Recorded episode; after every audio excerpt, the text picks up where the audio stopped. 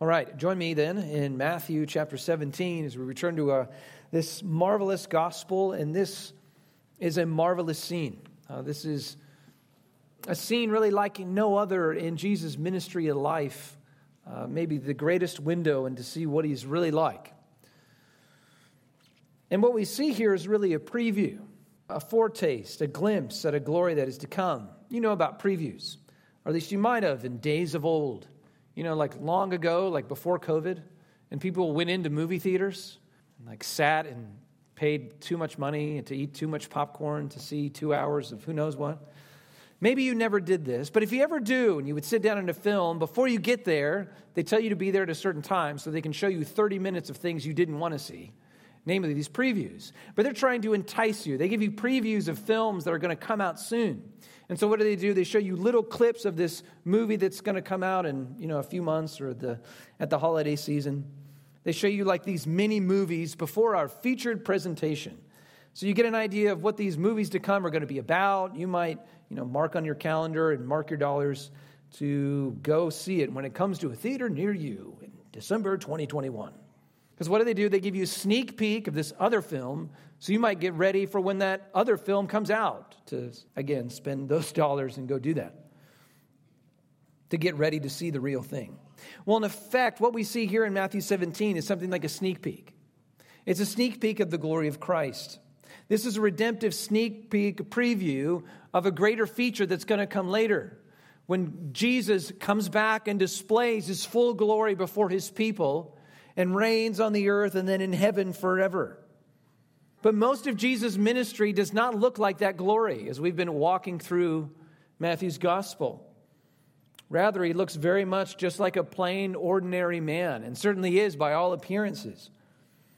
And yet, even in the midst of that, he really is God. He really is glorious. That means he really is worth trusting and he is really worth following, even if you can't see it yet or you don't know how that's going to work. And that's important because Jesus asks a lot. That's what we saw two weeks ago. He asks a lot of us, He asks everything of our life.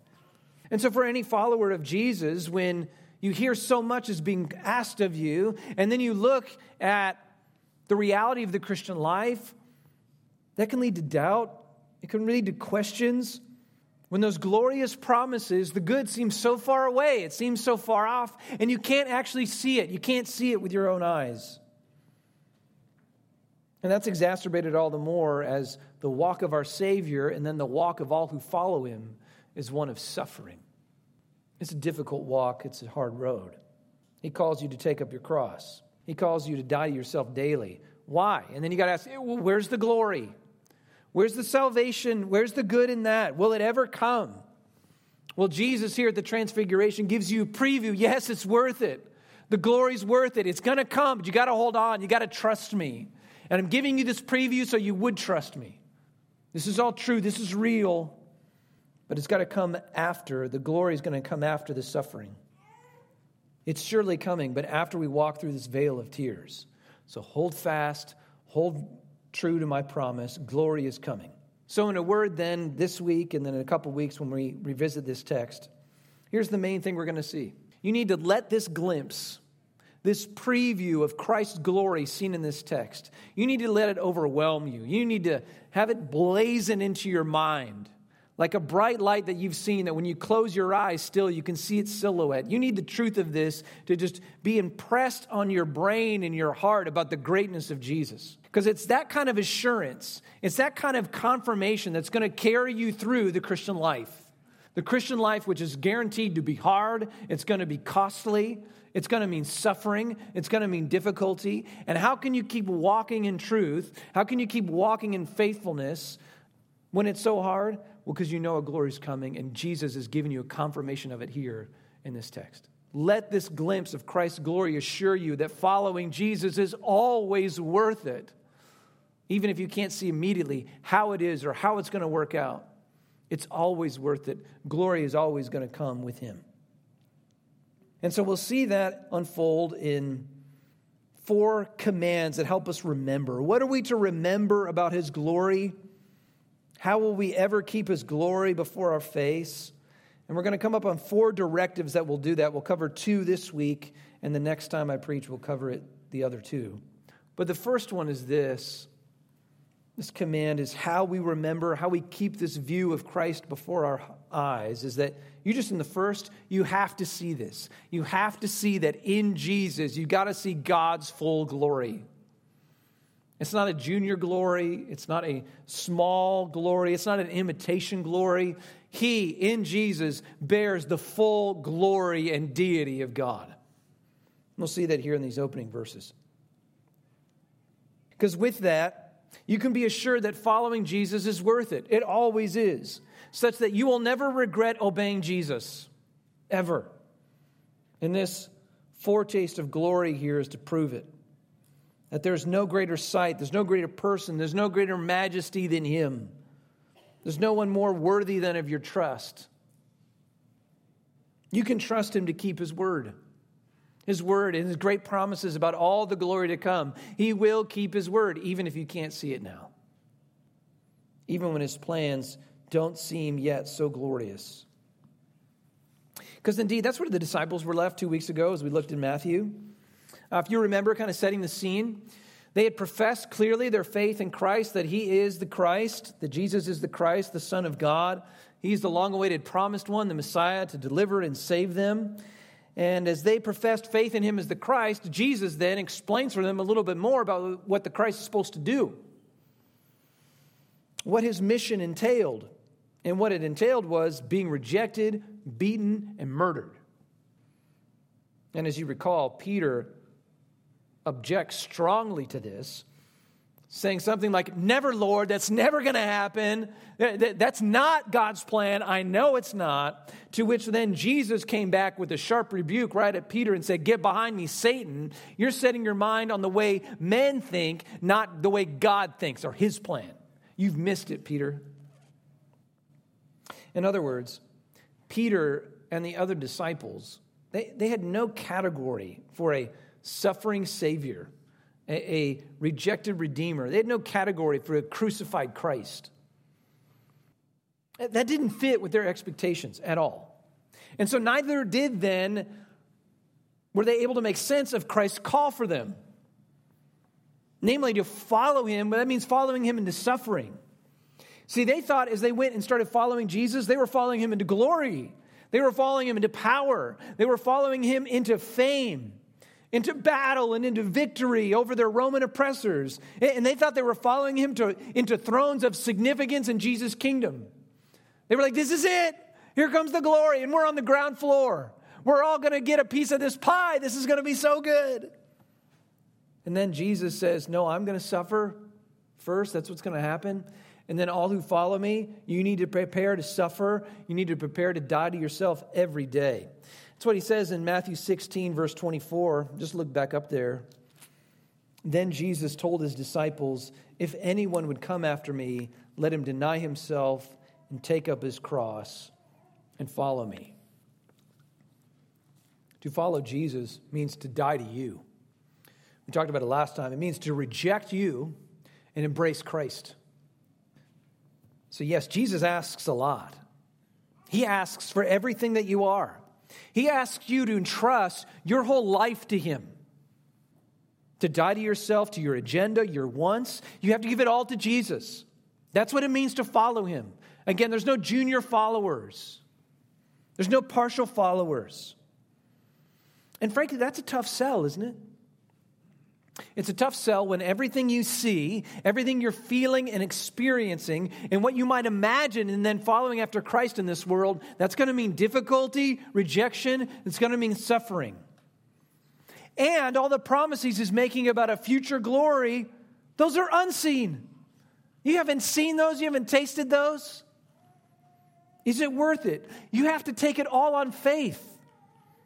You just have to trust Jesus that he's right, that he's true that he can keep such a marvelous word. That's hard. It's hard to buy it. And even at this, our great shepherd, he understands. He knows our frailty, he knows our weakness. And so he graciously, as he provides the promise, he gives this confirmation. He gives this confirmation to the disciples and to us as we get to read it that his glory is coming. Yeah, we saw it actually at the end of last chapter. Look at verse uh, 28 of chapter 16. Truly, I say to you, there are some standing here, Jesus said, who will not taste death until they see the Son of Man coming in his kingdom. Again, it, I, it's like he's saying, I grant I'm asking a lot and it's really hard, but I want to assure you it's always worth it. And, and I'm going to prove it to you. I'm going to prove it to you. You're not just going to hear about my coming glory, you're going to get a glimpse of it. You're going to get to see it with your own eyes, at least some of you. You're going to get a glimpse, a foretaste of the glory to come. And I want that sight to be just emblazoned on your brain to carry you all the way to my kingdom, all the way to heaven down this hard road of obedience. Well, that's where we left off in chapter 16 with that promise. And then we see it just shortly come to its fulfillment here in verses 1 and 2, where Jesus ascends with a few of these disciples. He goes up a mountain, and there they and us looking in, get a glimpse of the glory of Christ. Let's look at verse 1 of chapter 17. And after six days, Jesus took with him Peter and James and, his, and John, his brother, and led them up a high mountain by themselves. Now, notice two de- details here uh, that tie this back to that promise Jesus made in verse 28 of chapter 16.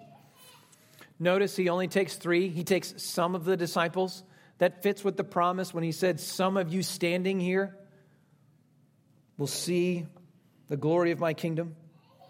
And then, furthermore, not only are some of them taken, but this happens six days after he makes that promise. Again, so then surely they didn't die, they didn't taste death, but just only six days later, some of them saw this. So, after six days, when he had just made that promise that some of you won't taste death until you see the kingdom or the king come in his glory. He then takes some of them, his choice disciples, and he gets ready to show them his glory to them all alone. Which sets up then what happens next in this text, which is something so amazing, something so glorious, something so unforgettable. This flash of glory that then leaves this indelible mark that just cannot be removed from the minds and hearts of these disciples who see it. This is something they would never forget. And what do they see? But they get a look straight at the glory of God. Verse 2 And Jesus was transfigured before them and his face shone like the sun, and his clothes became white as light. Now, what is going on here? This is the event known as the Transfiguration. Obviously, it's taken from that expression in the text as it's commonly translated there. He was transfigured. That means his figure was changed, it was altered, his appearance was changed. Okay, but in what way? And that's what Matthew goes on to describe. He says, Jesus' face shone like the sun, and his clothes became white as light. Now, what is that about? What's going on here is that Jesus, he's peeling back, so to speak, his humanity. He's peeling back his humanity to let his divinity shine forth and be seen so evidently, so undeniably. Indeed, the Apostle Paul said about Christ in Colossians 1:19, in Jesus all the fullness of God was pleased to dwell. So he's fully God, but that deity was masked by his humanity. It was veiled.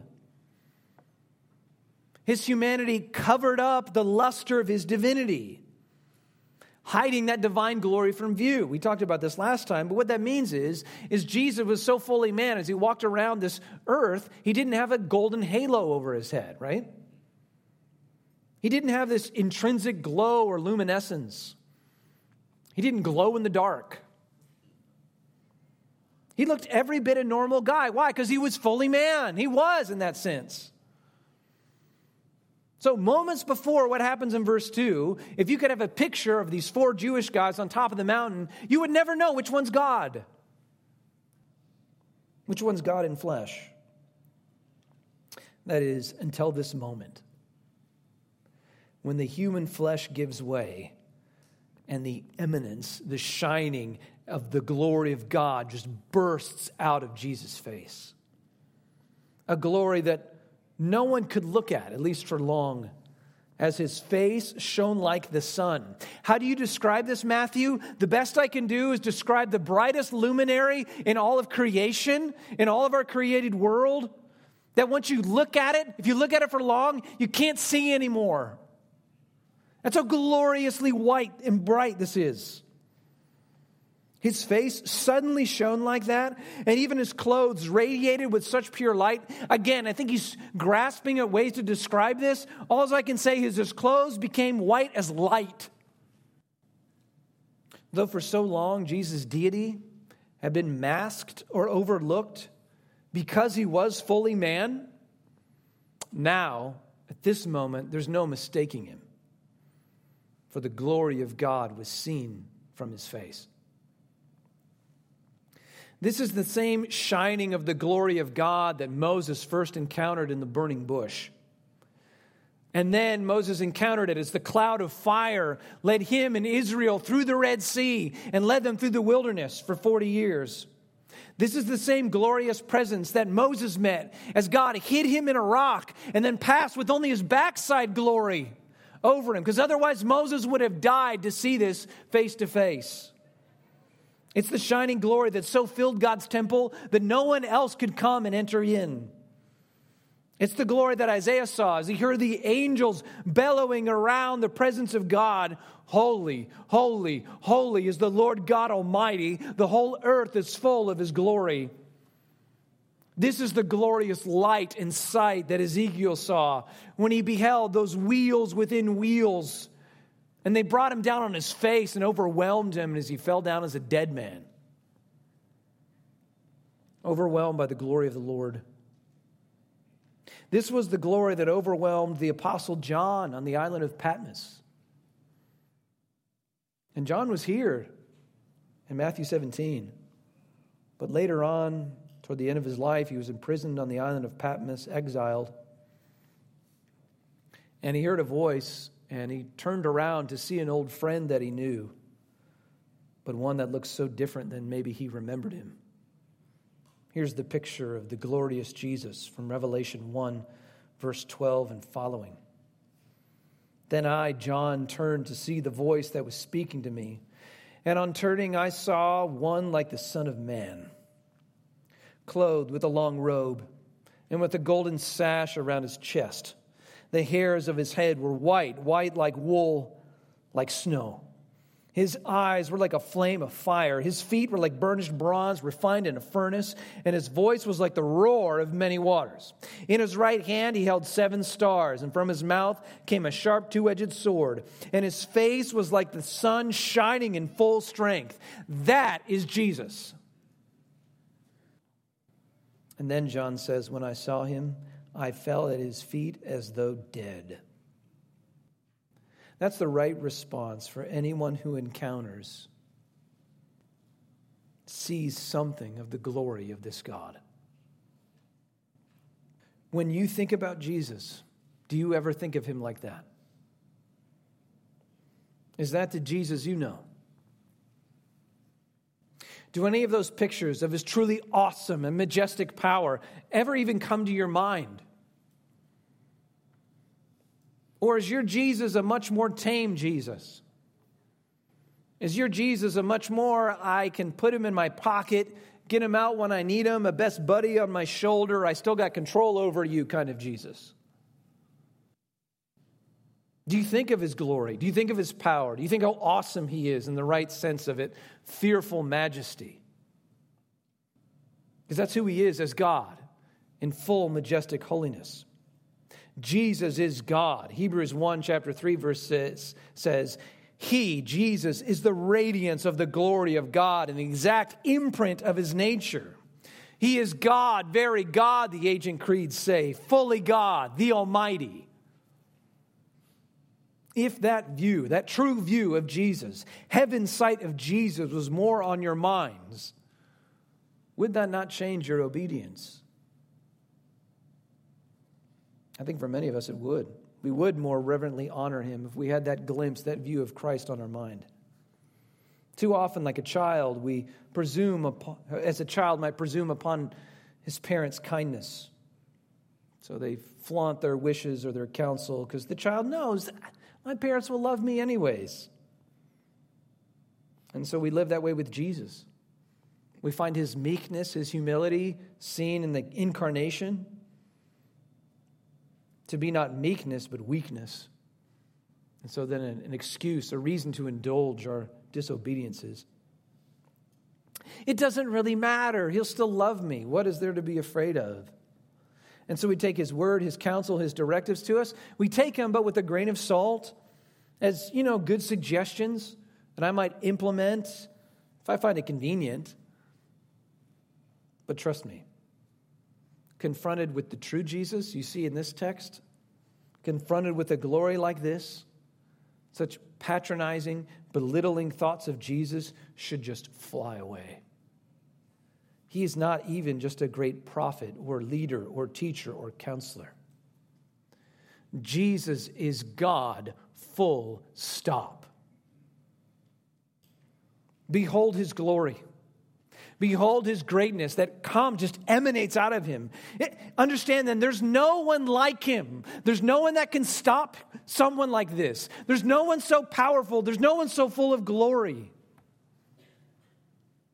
Well, how can I see that glory, Rick? I can't go back in time. I can't go back to that mountaintop. I haven't seen such a vision like that either. Well, how can we see Christ's glory then? Well, in his letter, his second letter to the Corinthians, Paul uses language just like this. Talks about the glory of God in Christ's face. He says this in 2 Corinthians chapter 4 verse 6. For God who said, let light shine out of darkness. Of course, this is creation where he speaks light to existence with a word. So that God has shone in our hearts to give the light of the knowledge of the glory of God in the face of Jesus Christ. This is a glory that we actually can see, even if we must see it in our hearts. God shines the light of his glory by faith into our hearts such that we perceive, we understand, we come to know that He is glorious. That means that He is good, that He is just, that He is righteous, that He is also merciful and gracious, and that He is the Lord. But you only see that in and through Jesus. He has shone in our hearts the light of the knowledge of the glory of God in the face of Jesus Christ. But still, how does that happen? How do we look by faith into Christ and see the glory of God? Well, Paul tells us in the previous verse. He sets it up. 2 Corinthians chapter 4, verse 5. He says this, "For what we proclaim or we preach is not ourselves. We don't preach ourselves, but what do we proclaim? We proclaim, we preach Jesus Christ as Lord." He's saying, when I preach the gospel, when I preach about Jesus, that's how you encounter the glory of God. That's how you encounter the character of God. That's where faith by the Spirit gets put in your heart and regeneration happens, new life happens. It comes as you hear the gospel preached, as you read the word as proclaimed in the gospel. We come to understand the glory of God, that He is glorious, that He is just, that He is good, that He is holy, as we hear the gospel preached and as we look on Him by faith. We hear it in that gospel message that God is just to punish sin. And yet we see the character of God not only married with justice, but grace and mercy as He in love comes and dies for our sins and entirely forgives all that trust in Him. I mean, what kind of God is this? Again, you try and put yourself, that thought experiment, in God's shoes. What would you do with a rebellious humanity? If you had all the power, and maybe you might try and be merciful, but then what have you done with justice? What have you done with righteousness? Can you be a good God and forgive? Well, you can because of Jesus Christ. And that's the only way. Do you see the glory of the gospel? That he can be just, a good judge, because Jesus paid the price, and he can be forgiving and merciful, but it all marries in Jesus. There's no other place to see the glory of God than to look at Christ in the cross by faith. This is what Paul's saying. You want to see God? You want to know God and His glory? Look hard at Christ, look hard at the gospel. Study hard the good news of Jesus Christ. That's how we know God. We study, we meditate, we memorize, we speak often about how he loves sinners and he had a perfect life and he gives us that righteousness, and yet he died when he didn't deserve it because he died for us and he rose from the dead to save us. This is our God. Study that, master that, and you'll see how great Jesus is. You'll see how great our God is. So, how do we do it? Well, of course, we got to get in the Word more, right? But no, do not neglect the fellowship of the saints around the gospel. You want to see the greatness of Christ? Give with God's people as they get around the gospel. And you know, that's why the gospel drives everything in our worship services. Our worship services are all about the gospel of Christ because that's where we see the glory of God. So, what do we do? We preach the gospel from our pulpit. We preach the greatness of Christ. We teach it in all of our classrooms. We point to Jesus relentlessly.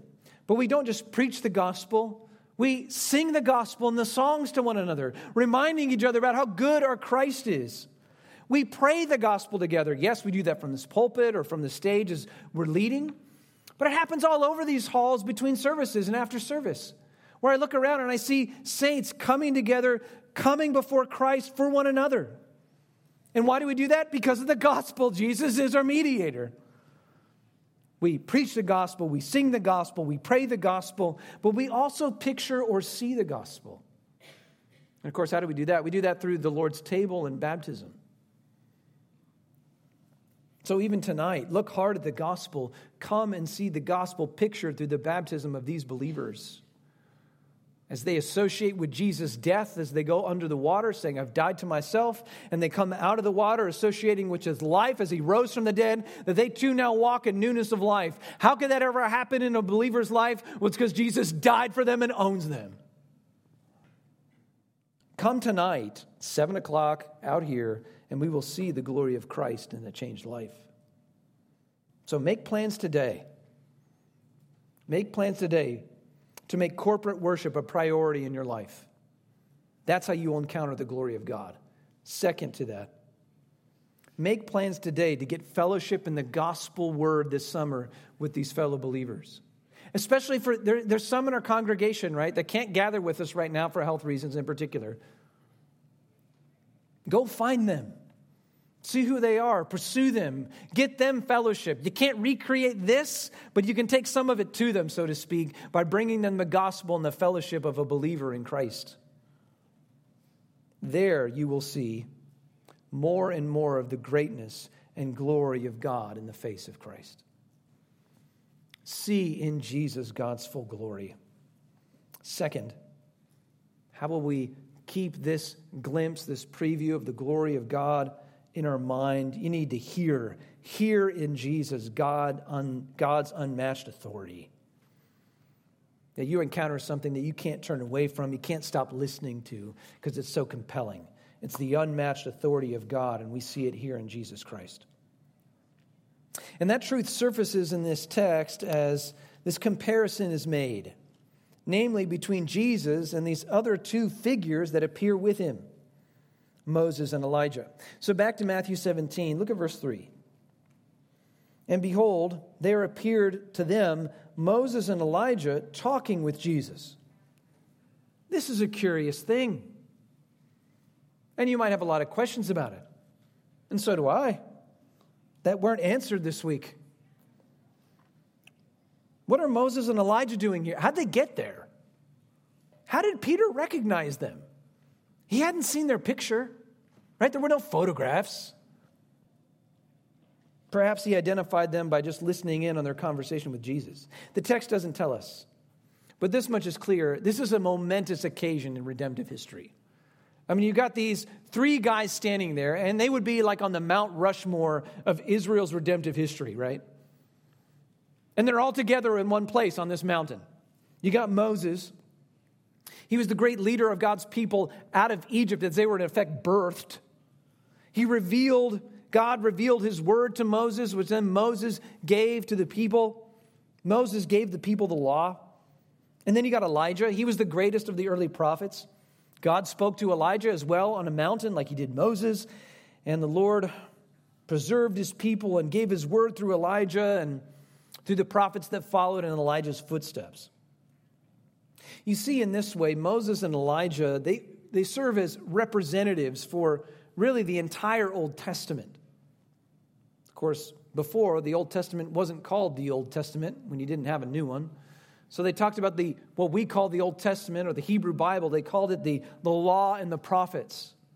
And you have here Moses representing the law, and you have Elijah here representing the prophets. They represent the whole story of the Old Testament. And so those prominent two men, they're standing right there with Jesus. Jesus, the one who said in Matthew 5, verse 17, Do not think I came to abolish the law or the prophets, the Old Testament. I did not come to abolish them, but to fulfill them. Jesus came to teach and fulfill all that those two men talked about, so to speak. This is an overwhelming sight. And to that, then Peter just blurts out, verse 4. Peter said to Jesus, Lord, it is good that we are here. If you wish, I will make three tents here one for you, and one for Moses, and one for Elijah. I say blurts out because while on its face, Peter's comments, I think, seem reasonable, they were utterly foolish and entirely off base. Mark's gospel describes Peter's rationale this way Mark chapter 9, verse 6 For he did not know what to say, for they were terrified. He was scared out of his mind. And what does Peter do? He just starts talking then. That's how he rolls. And that means he's going to say something dumb, and he did right here. Well, where did he go wrong then? What did he miss? Well, he missed several things. We can't go into all of them, but here's the main thing that Peter missed. As he offered to make three tents for these three great teachers in Israel's history, I mean, how great would that be, you think? I want to get you guys to stick around. I got all these questions for you guys. Imagine, yeah, we had Jesus, but then we got these other two guys too, great from history Moses and Elijah. I, I can't do better than this. Let's stick around. I want to learn from all of you. But what has he done then? He's put Jesus on par with Moses and Elijah. And that's an affront to the holiness of God. That was an affront to the glory of God. Verse 5. Peter was still speaking when, and I love that. Eh, God doesn't even let him finish. Peter, just stop. Just stop. Just stop, Peter. Behold, a bright cloud overshadowed them and a voice from the cloud said, This is my beloved Son, with whom I am well pleased. Listen to him. This is a whoa moment. Whoa. This is a mountaintop experience. Frankly, they weren't expecting, and I'm not sure they wanted it. As you might judge from their immediate response. Verse 6 And when the disciples heard this, they fell on their faces and they were terrified. So before Peter was scared out of his mind, now I don't even know what to describe the kind of terror he's going through right now. At least he had the sense to be quiet. Because if he didn't have the sense to recognize it before, they see it now. This voice that came from the cloud, this is the very glory of God the Father right among them speaking. For that voice in the cloud, we've seen it throughout the Old Testament as God dwelt among his people. It was the cloud that filled the temple so that no one else could enter in. It was the cloud that led them through the wilderness for 40 years. It was the cloud that spoke to God's people, and it proved such a terrifying experience that they said, I don't want to hear it anymore. It's too terrifying. Why? Because each sinner, when he comes confronted with the holiness of God, the holiness of the Almighty God, he can do nothing but fear. Again, I want to reference the prophet Isaiah. He had that marvelous vision of the Lord seated on his glorious throne. But do you know what he said when he saw that? He didn't say, Hallelujah, praise the Lord. I'm so glad we're here. No, what did he say? Isaiah chapter 6, verse 5 Woe is me! I am lost. I'm undone. I'm unraveling because I'm a sinner before the holy God. That's what it means to see God. Why was he doomed? Why was he undone? Because he knows his sin now in ways he never did before. He knows the holy power of God and that he's in this God's hands. It's a terrifying prospect to be naked in your sin before the holy judge. It's awesome, but in the true sense of the word. So it is then, Peter's suggestion was so wrong, so misguided, so premature. It was so off base because he tried to put Moses and Elijah on Jesus' level. And that cannot happen before the Father in heaven. And so the Father showed up from heaven to say something to set the record straight. And again, to look more carefully at what he said, verse 5 This is my beloved Son, with whom I am well pleased. Listen to him. That is, to him, above everyone else. Because you notice by the end, if you look at verse 8 in Matthew 17, and when they lifted up their eyes, they saw no one but Jesus only. That's the point. Jesus alone is the one you listen to. He is the him you must give all your allegiance and attention to. This is the beloved Son with whom he is well pleased. Now, that word, this is my beloved Son with whom I'm well pleased, that's nothing new. We heard that pronounced from heaven at Jesus' baptism. But then there's that phrase at the end listen to him. Now, that seems obvious. Well, of course, let's listen to God's Son, yeah. But even as the Father says that, he's alluding to an old promise that actually Moses gave from the book of Deuteronomy. A prophecy actually given by Moses to the people of Israel, even as he knew his special role as the first very prophet in that sense. As I turn there, though, like keep in mind as I look at this promise, keep in mind Moses' preeminent stature and role in Israel. There was no one like him. He, he wrote the first five books of the Bible. He was the singular and lawgiver to God's people. He was their great deliverer, prophet, and teacher. But Moses predicted that he wouldn't be the last or the greatest one. They were to look for another to come after him. So he promised this. Deuteronomy chapter 18, verse 15 reads The Lord your God will raise up for you a prophet like me, Moses says, from among you, fellow Jew. From your brothers, it is to him you shall listen. Because this great prophet, he's going to speak God's words perfectly and he's going to carry God's full authority. And the implication is then, you must obey him. And, th- and that's what it means listen to him. This isn't just, you better hear him as you're doing some other things. No, you're going to listen and give account. You're going to listen and heed. You're going to listen and obey. You must. Because to disregard, ignore, or belittle this coming prophet will only prove your doom. As it goes on, Deuteronomy 18, verse 19 reads, And whoever will not listen to my words that he shall speak in my name, I myself will require it of him. So when the Father says from the cloud, listen to him, it's not a suggestion, it's not a being a life influencer. He's saying you must listen or pay the price. Later on, Peter, he would finally get the idea and he'd be preaching after the resurrection in Jerusalem. And he would say this, and he'd quote that prophecy from Deuteronomy 18 as he calls the Jews to repent. And he reminds them, he says in Acts 3, verse 22 and following, he reminds them Moses said, The Lord God will raise up for you a prophet like me from your brothers. You shall listen to him in whatever he tells you. Then he goes on, and it shall be that every soul who does not listen to that prophet shall be destroyed from the people. This is serious. There's an authority here that even Moses didn't carry with the people of God.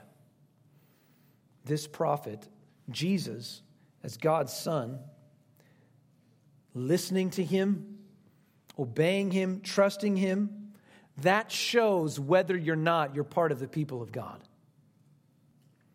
In that way, Jesus wields the absolute authority as the Word of God itself, incarnate. In that way, Jesus proves to be the watershed for all humanity, sending them off to the seas of heaven or hell. It all falls on what you do with Jesus. Do you listen? Listen, because he offers mercy. He offers mercy now, but you have to trust Him. You have to listen to Him. You have to obey Him. And that's like no one else. And that seems to be what Peter missed at first the exclusive authority, the absolute superiority, the unmatched, unparalleled authority of Jesus. He's not just one of the prophets among many, or even one of the few greats. No, the Father called down from heaven to say, Jesus stands alone. He will not be belittled and brought down and compared to the likes of Moses and Elijah. He is the Word, He is the revelation of God, He is God. Is that how you listen to Jesus? Is that how you hear Jesus?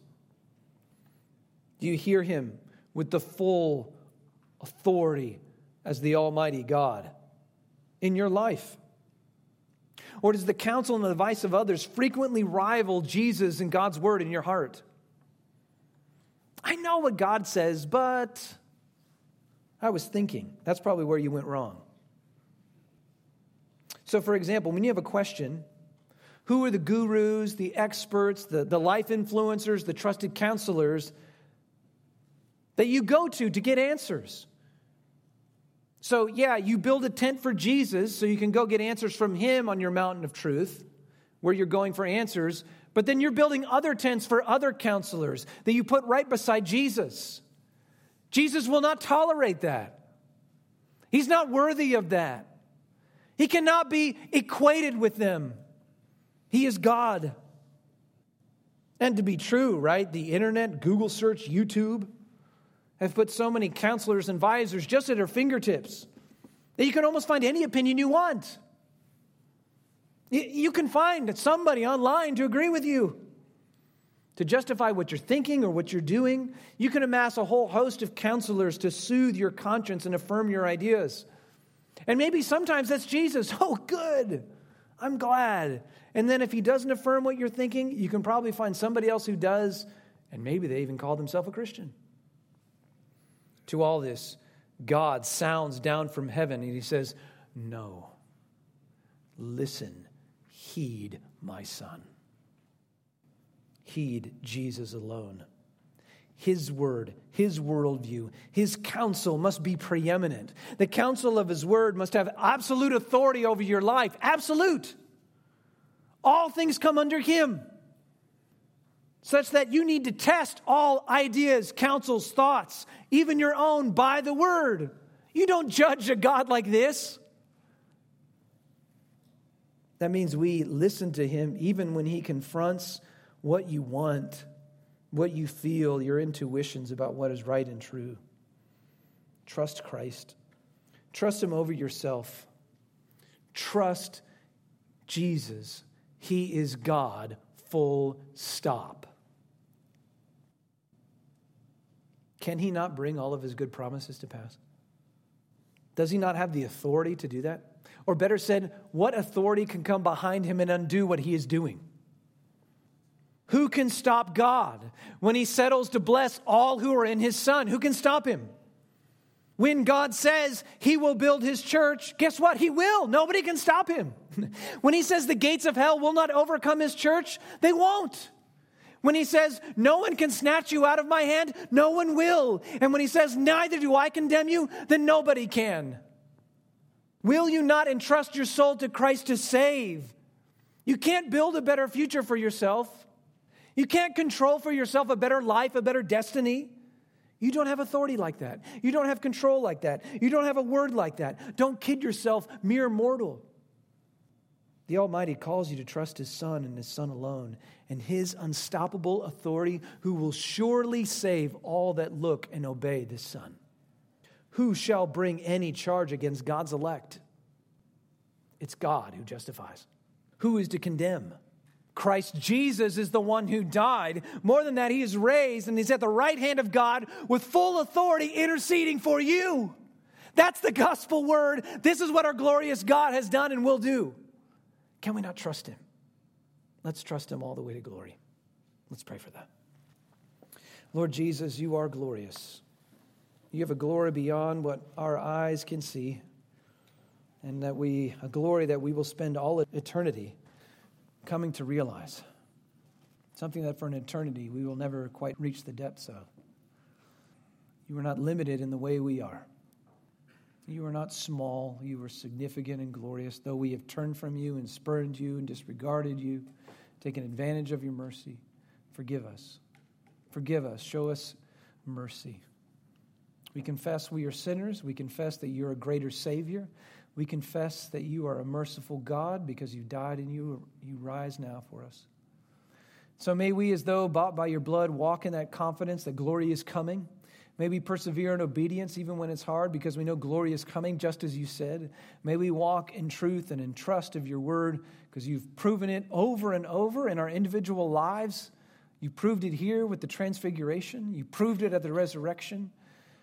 And we just long for the day when we will see you face to face in such glory. Prepare us for that work by your Spirit. It's in Christ's name we pray. Amen.